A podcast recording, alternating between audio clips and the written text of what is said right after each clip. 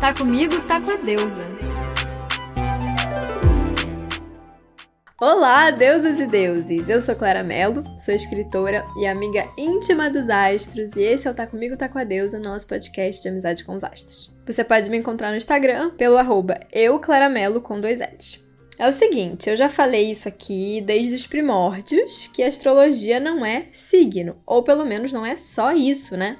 Quem faz mesmo o rolê da nossa vida acontecer são planetas. E os signos são os lookinhos que os planetas estão usando para causar a nossa vida. Pois muito bem. No episódio passado, eu comecei a apresentar para vocês os verdadeiros donos da festa, os planetas, que estão representando deuses, então dá para ver que é uma turma muito importante. Se você quer alguma coisa, fale logo com os deuses, vá direto na fonte e como tá comigo, tá com a deusa, eu tô fazendo aqui essa conexão. Então, no episódio passado, eu falei dos luminares, Sol e Lua, e os planetas pessoais, Mercúrio, Vênus e Marte. Ou seja, pessoal, no nome já está dizendo, diz respeito às nossas questões mais particulares, da nossa vida mais pessoal, privada. Agora, a gente vai começar a dar uma avançada lá na turma do fundão, assim, a galera que fica no fundo da festa, que a gente não vê primeiro, mas que manda, e manda muito nesse rolê os planetas ditos sociais, Júpiter e Saturno, e os transpessoais, Urano, Netuno e Plutão. Os sociais, o nome também né, é autoexplicativo. Vão falar sobre questões da nossa vida social. E essa duplinha Júpiter-Saturno é babadeira e é bem importante de apresentar para eles. Então se arruma, se prepara, que você vai conhecer os poderosos chefões que vão cuidar de assuntos que a gente tem menos controle, mas que são fundamentais. Júpiter Júpiter é o grandão. Astronomicamente falando, é o maior planeta e tem uma fonte interna de calor, porque ele recebe energia do Sol e irradia três vezes mais. Espero não estar falando nenhuma bobagem, se eu estiver, corrijam-me e perdoe-me os astrônomos. É só para contextualizar. Júpiter tem um movimento bem mais lento já em relação aos outros planetas, os planetas pessoais. O ciclo dele leva 12 anos e ele passa mais ou menos um ano em cada signo. Eu já falei isso no episódio passado, mas quanto mais rápido um planeta é, né, mais ele tá interferindo em questões pessoais da nossa vida, e quanto mais lento, né, são mais questões que não são pessoais e individuais, são questões mais sociais, mais coletivas e até outros BOs aí que a gente vai ver lá com os transpessoais.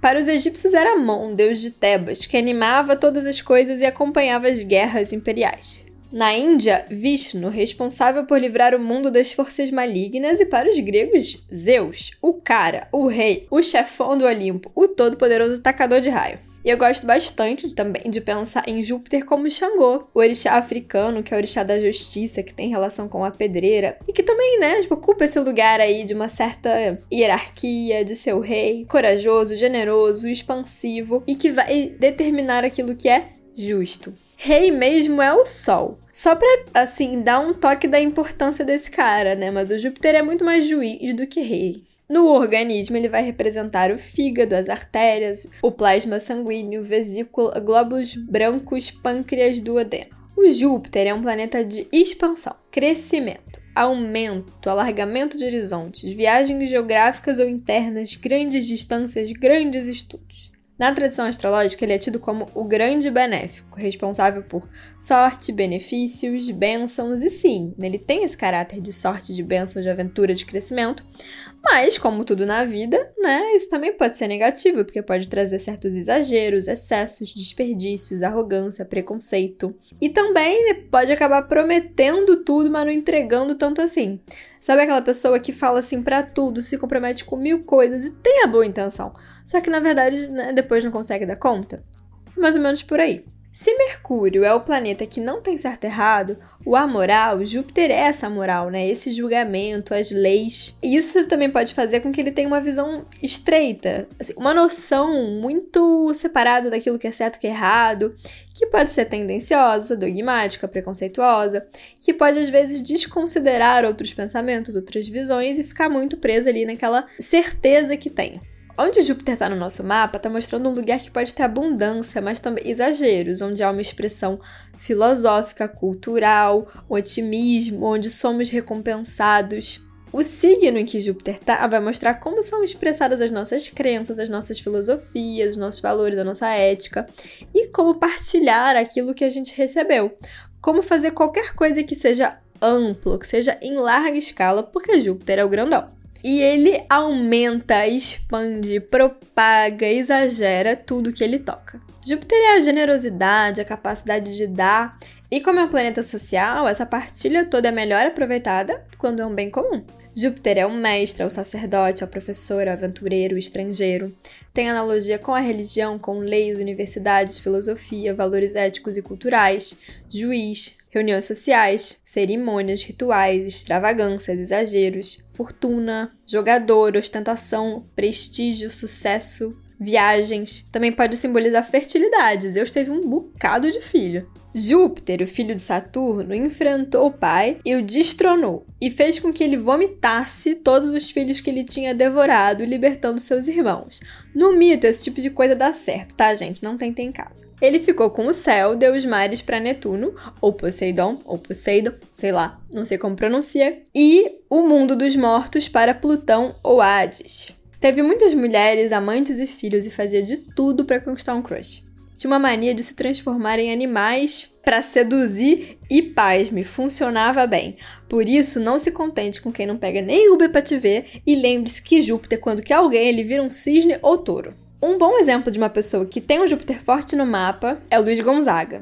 O Luiz Gonzaga tem quatro planetas em Sagitário: Sol, Mercúrio, Marte e o próprio Júpiter. E o Júpiter está bem próximo do Sol, conjunto ao Sol. Sagitário já é regido por Júpiter, e esse Júpiter colado no Sol aí dá um belo reforço para esse planeta.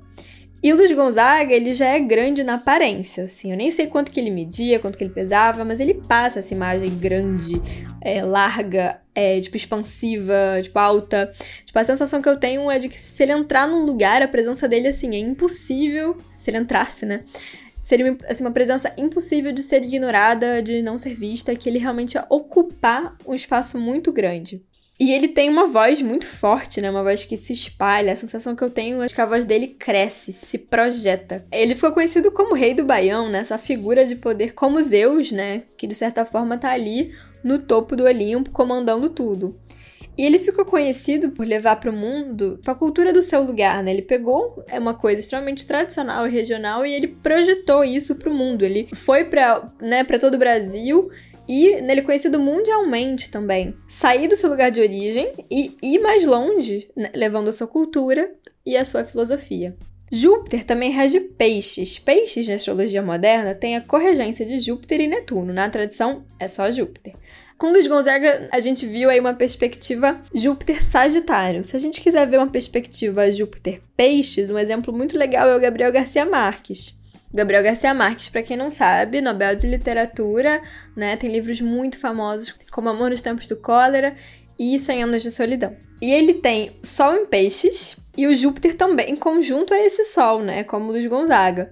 E ele tem outra representação de Júpiter, que é a viagem interna, a viagem abstrata, né? Ele produziu é, uma literatura fantástica, com narrativas que extrapolam, assim, tipo, a realidade, vão além daquilo que é convencional, real, saem da lógica do material, saem da lógica daquilo que a gente entende como normal, né? Essa escola que ficou conhecida como realismo mágico. Então, assim, tá além da realidade, tá expandindo essa realidade. E além disso, né, ele foi um autor extremamente traduzido. Foram mais de 36 idiomas, então ele assim, foi pro estrangeiro, né? Tipo, alcançou o estrangeiro, que é uma coisa de Júpiter, grandes distâncias. Saturno! Saturnão, o meu malvado favorito. Então, gente, eu fiz um episódio inteiro só para falar do retorno de Saturno, naquela famosa crise dos 30, todos os bafafás, os trelelês que rolam nessa fase da nossa vida, todo esse BO, então depois escuta lá. E lá eu falei bastante, bem amplamente, da mitologia e da simbologia de Saturno para quem quiser saber mais. Saturno é o último planeta visível a olho nu. Então ele é o último planeta que era conhecido na antiguidade e na tradição ele também continua sendo o último planeta considerado. Saturno tem um movimento mais lento, ele demora 20 anos e meio para finalizar o seu ciclo, ficando dois anos e meio mais ou menos em cada signo.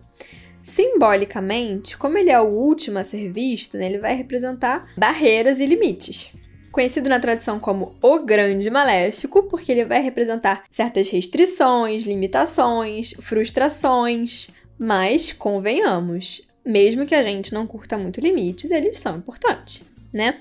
Se a gente ficar só expandindo, expandindo, expandindo, sem nada que limite, viveremos no caos. E o limite é que limita a nossa própria vida, né? Porque a gente morre, é também o limite que mantém a nossa vida. Porque sem limites a gente também morre. Então, o spoiler é que a gente vai morrer. Saturno é o cara que faz o trabalho chato de dizer não, de chamar na responsabilidade e no probleminha. Então, ele estrutura as coisas, constrói as coisas e ele derruba também. Traz recompensas, mas tem um preço. Como se Júpiter fosse aquele professor que expande assim, a cabeça da gente, que a gente aprende, que a gente fica fascinado, que filosofa.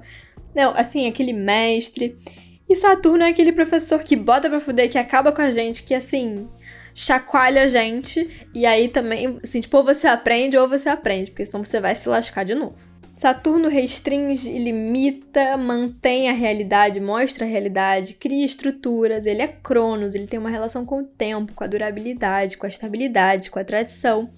Tem a ver com a ambição, mas seu caminho é lento, ele tem profundidade e durabilidade. Ele está representando barreiras, obstáculos, praticidade e amadurecimento. E também tem uma relação com a figura do pai, né? O pai cobrador, enquanto o Sol é o pai criador. E a mitologia de Saturno, quem acompanha esse podcast já deve saber de cor, porque acho que todo episódio eu falo sobre ela. Saturno corta os testículos do pai, né, a pedido da sua mãe que não aguentava mais esse cara ausente que só queria saber de fazer mais filho, e ele logo se liga que ele não pode confiar em ninguém que ninguém presta. E a foice que cortou os testículos do pai é o símbolo daquilo que ceifa, que mata, mas que também colhe aquilo que foi plantado. Então Saturno também tem uma relação com a colheita, com as plantações rolou assim, uma profecia, tinha muita essa moda na época, né? Assim, deuses, é tudo negócio de profecia, que o seu filho o destronaria. Então Saturno começou assim, a devorar os filhos assim que eles nasciam. Júpiter escapou e destronou seu pai, salvando seus irmãos, como vocês acabaram de ouvir. Saturno ficou preso no Hades, o mundo dos mortos, por 10 anos, mas tirou o máximo dessa experiência e aprendeu um bocado. Saturno tem isso tudo que surge no caminho, que é ruim, que ele tem que aprender, ele tira um proveito daquilo, ele aprende com aquilo. Como ele fala de limites, ele também vai falar né, dos limites do corpo: pele, ossos, joelho, esqueleto, dente, gengiva. Tem analogia com medo, com agricultura, com amargura, com separação com isolamento, conservadorismo, responsabilidade, carga, dever, funeral, fortaleza, esconderijo, imobilidade, limitação, morte, restrição, atraso, perda, terra, velhice, necessidade, silêncio, magreza, preocupações, negócios, e ele também tem uma relação com as máscaras também. E com lugares sociais, tanto de pobreza quanto de riqueza. Em Roma tinham as festas chamadas Saturnálias, onde tipo, as posições sociais se invertiam. Tem muitos atores que têm um Saturno forte por conta dessa questão né, da simbologia da máscara, né? Ser quem não é, é tipo ocupar outro papel e outro lugar também. Saturno rege Capricórnio e Aquário. E Aquário, na astrologia moderna, ele também é regido por Urano, que é o próximo da lista. Um exemplo maravilhoso de uma pessoa bem saturnina é o mapa do Jim Carrey. Ele tem três planetas em Capricórnio, Sol, Vênus e Marte, e três planetas em Aquário, é, Mercúrio, Júpiter e Saturno. Então ele é quase todo o mapa dele são os signos de Saturno. Ele é um ator que ficou muito conhecido pela comédia, mas quando ele quer né, deprimir, né, ele faz um drama assim, melancólico, ele derruba a gente como poucas pessoas. E eu acho incrível, assim, é, pensar na simbologia de Saturno como as máscaras, uma vez que ele fez o Máscara no cinema, e ele tem uma capacidade, assim, impressionante de transformar completamente a cara dele, assim, tipo, é como se ele realmente tivesse uma máscara que ele fabrica ali, assim, no próprio corpo na hora. Essa semana, me preparando, né, para esse podcast, fazendo esse roteiro, eu vi um vídeo dele que ele imita, tipo, a cara de vários atores. E aí, tipo, é como se ele tivesse uma massinha de modelar, assim, na cara, que ele realmente faz a cara, tipo, os traços, a fisionomia. É chocante, assim, é fascinante, recomendo. E na vida pessoal, né, tipo, já se sabe que ele teve depressão, né, durante um longo período, não sei como que isso tá agora, mas ele até se afastou, né, assim, bastante dos filmes, dos trabalhos, né. Então essa coisa da restrição, da depressão também é uma coisa bastante saturnina. Agora, Apaguem as luzes, aceitem o desconhecido e o descontrolado, uh, porque agora a gente vai pro fundão, mas é pro fundão mesmo, pra turma dos transpessoais. Antes, deixa eu dar uma contextualizada. tradição astrológica só considera até Saturno. E a astrologia moderna que incorporou né, os planetas transpessoais. Mas tem astrólogos tradicionais que também trabalham com os transpessoais com algumas ressalvas. E tá tudo bem se você quiser parar por aqui. Eu trabalho com os transpessoais nas minhas análises, mas conheço, respeito, estudo e aprendo com um monte de gente incrível que não considera. Então aqui é Martin Libra, entendeu? Diplomacia. Eu tô sempre tentando apresentar todas as possibilidades que eu conheço para vocês e pode discordar de mim numa boa. Os transpessoais, Urano, Netuno e Plutão, foram descobertos e incorporados depois é, por alguns astrólogos. Plutão não é mais planeta, eu tô sabendo, já recebi esse e-mail, mas simbolicamente ele segue tendo o mesmo significado. Planetas transpessoais, o nome já diz, né? eles vão falar de situações além do pessoal. E aí mesmo que a gente não tem controle nenhum. Então eles vão simbolizar coisas que fogem total, real, assim, oficial do nosso controle. E eles também podem ser chamados de geracionais, porque eles são super lentos. Então o signo que eles estão não importam individualmente, né? eles vão importar para uma geração coletivamente. Ah, o que, que significa meu Urano em Capricórnio? Nada, meu anjo. Só que você tem mais ou menos a minha idade. Então, assim, no nível pessoal, né, eles vão importar por casa e principalmente, assim, na real, na real, é aí que eles vão importar mesmo, quando eles estão em aspecto com os planetas pessoais ou quando eles estão relacionados com o ascendente ou o meio do céu. Urano Bom, a mitologia vocês já estão sabendo de cor, né? Urano foi descoberto em 1781 e foi um abalo louco. Chegou chegando bagunçando a zorra toda. Porque ninguém imaginou que poderiam ter outros planetas além de Saturno. Então ele já chegou chocando. E para além disso, né, ele tem um eixo de rotação que é bem diferente. Ele tem um eixo inclinado que tem uma aparência de uma retrogradação. Então o bicho assim é todo diferentão mesmo. E Urano demora 84 anos para completar sua translação em torno do Sol, ficando 7 anos em cada signo. No corpo, ele vai ter relação com sinapses, é, movimentos involuntários, espasmos, nervos. E ele tem, tem analogia com coisas inesperadas, inéditas, com a independência, com a liberdade, com a eletricidade, com a radioatividade, com a aviação, sindicato, cooperativa, comunidade, excentricidade, separação, rompimento, ruptura, mudança, crise, terremoto, inconvencional, irregular, ilegítimo, inventor, pioneiro, revolta. Então, assim, Urano quebra padrão, rompe paradigmas, é a inovação e a libertação. Tem a ver com questões coletivas e não favorece muito as aproximações. É eu aqui e você lá. Coletividade, mas geral separado. Então, assim, isolamento social antes de ser modinha. É a rebeldia ao diferente, ao errático, fora do padrão, fora do sistema. Tem a ver com experimentação, com técnica, com tecnologia, com novas ideias. É explosivo, violento, chega causando e abalando e demolindo todas as estruturas. E o lugar no mapa que Urano tá vai indicar onde tem, assim, tipo, acontecimentos inesperados, imprevistos, onde você vai exercer sua liberdade e originalidade, levando em consideração, como eu falei, casas e aspectos como os planetas pessoais. Netuno Netuno leva quase 165 anos para completar o seu movimento de translação, ficando 13 anos mais ou menos em cada signo, bem mais lento. Bom, também não vou falar da mitologia porque vocês já sabem, né? Os filhos destronaram o pai e cada um ficou com uma coisa e Netuno ficou com os mares. Quando a gente pensa no mar, a gente já começa a entender um pouco desse planeta, porque o mar é quase todo desconhecido da gente. A gente sabe muito pouco dos oceanos.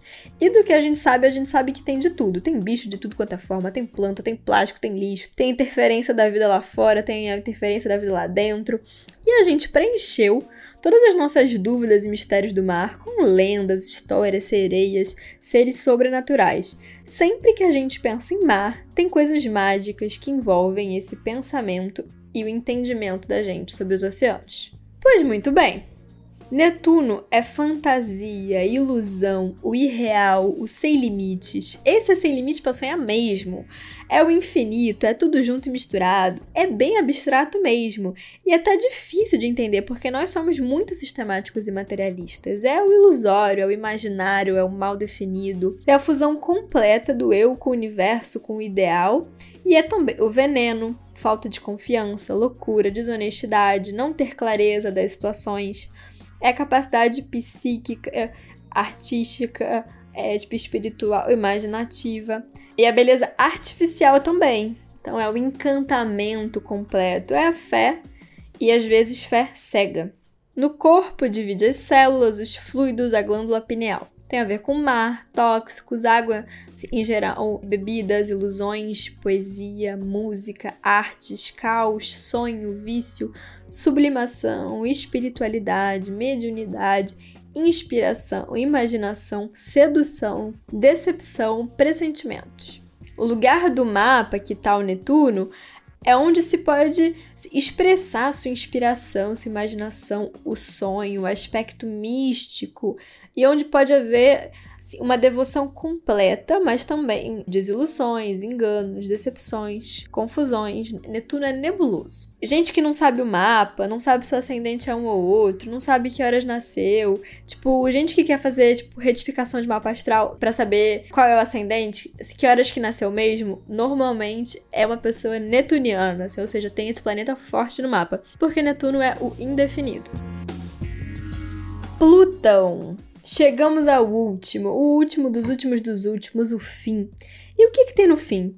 A morte ou a regeneração. E esse é um dos meus planetas preferidos, como boa plutoniana que sou. Plutão foi o último a ser descoberto em 1930, se eu não me engano.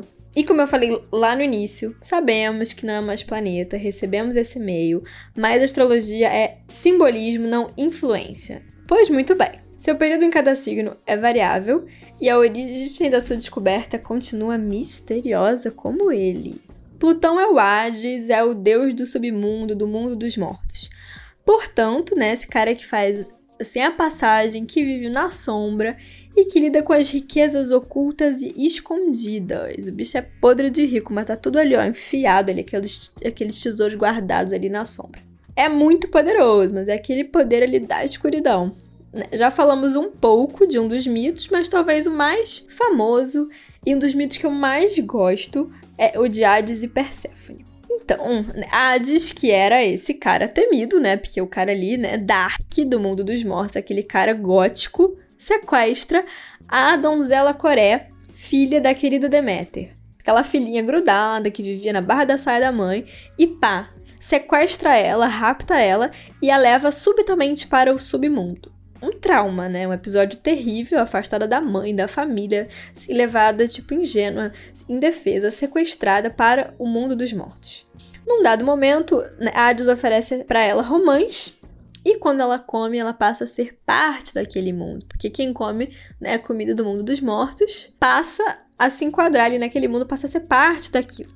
Então, Coré, que a princípio era essa mocinha boba, frágil, traumatizada, raptada, passa a ser Perséfone. Troca de nome, passa a ser Perséfone, que é Senhora da Destruição.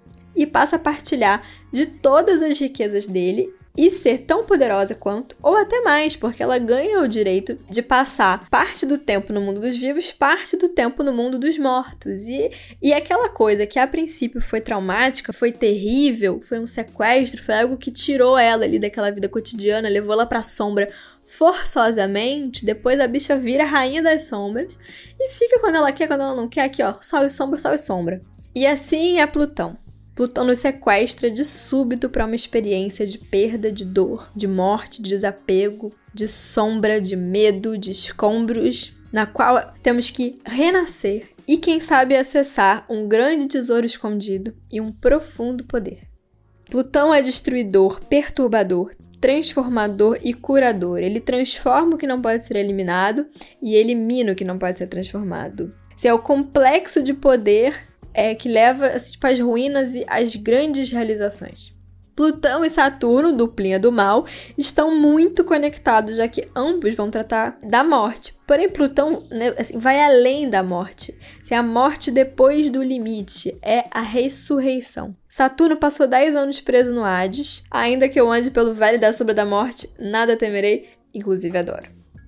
No corpo, Plutão vai falar dos órgãos excretores, né, de onde sai tudo que o corpo não precisa mais e tem que eliminar né, para manter a saúde.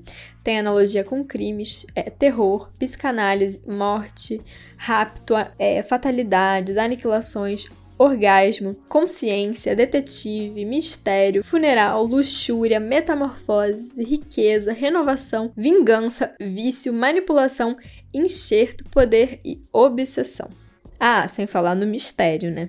O lugar que Plutão está no nosso mapa, ele vai indicar onde podem ocorrer grandes transformações, onde tem tendências ocultas, misteriosas, poderosas e um poder de sobrevivência e renovação, ou traumas, manipulações, é, situações que foram desafiadoras e da qual a gente tem que sobreviver a elas. Eu queria encerrar nessa explicação sobre Plutão lendo um trecho que eu acho lindo, é, que foi escrito pela Ana Maria Costa Ribeiro, que é uma das minhas mestras na arte astrológica.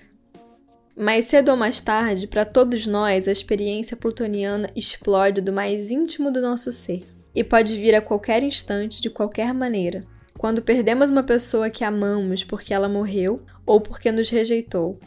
Nesse momento, não há palavras para expressar o que sentimos, pois nos sentimos mudos e desesperançados, sem condições de ajuda enquanto tudo desaba ao nosso redor. Como se algo nos atingisse profundamente no mais íntimo do nosso ser e extraísse tudo dali. São os momentos de dor, de ódio, de agonia, de traição. O instante em que todos choram e fazem a viagem dentro de si. Todos nós um dia sentimos-nos assim. E essa é a experiência plutoniana. Vemos que é um momento de decisão e que ninguém pode decidir por nós. E também não há nenhum lugar para nos escondermos. O único jeito é enfrentar, ficar de frente para nós, só e sem medo, e escolher. Só depois da decisão é que a paz e a serenidade podem chegar. Medo do futuro e do desconhecido acabam. A fé em nós mesmos volta no instante em que os mecanismos de defesa são deixados de lado e confiantemente abrimos nosso coração e mentes para a esperança de um novo começo, para o renascimento, para a renovação. Isso também é a experiência plutoniana. Por hoje é só, deusas e deuses. Espero que vocês tenham gostado desse episódio, desse passeio pelos planetas. Nos vemos no próximo episódio. Não deixe de me mandar sugestões de temas que vocês querem saber e perguntas no Instagram. Eu, Claramelo com dois L's. Espalhe esse episódio para todos os seus amigos, para quem gosta de saber sobre astrologia. Fiquem com Deus e fiquem comigo, porque tá comigo, tá com a deusa. Um beijo para vocês, um beijo pro Cosmos.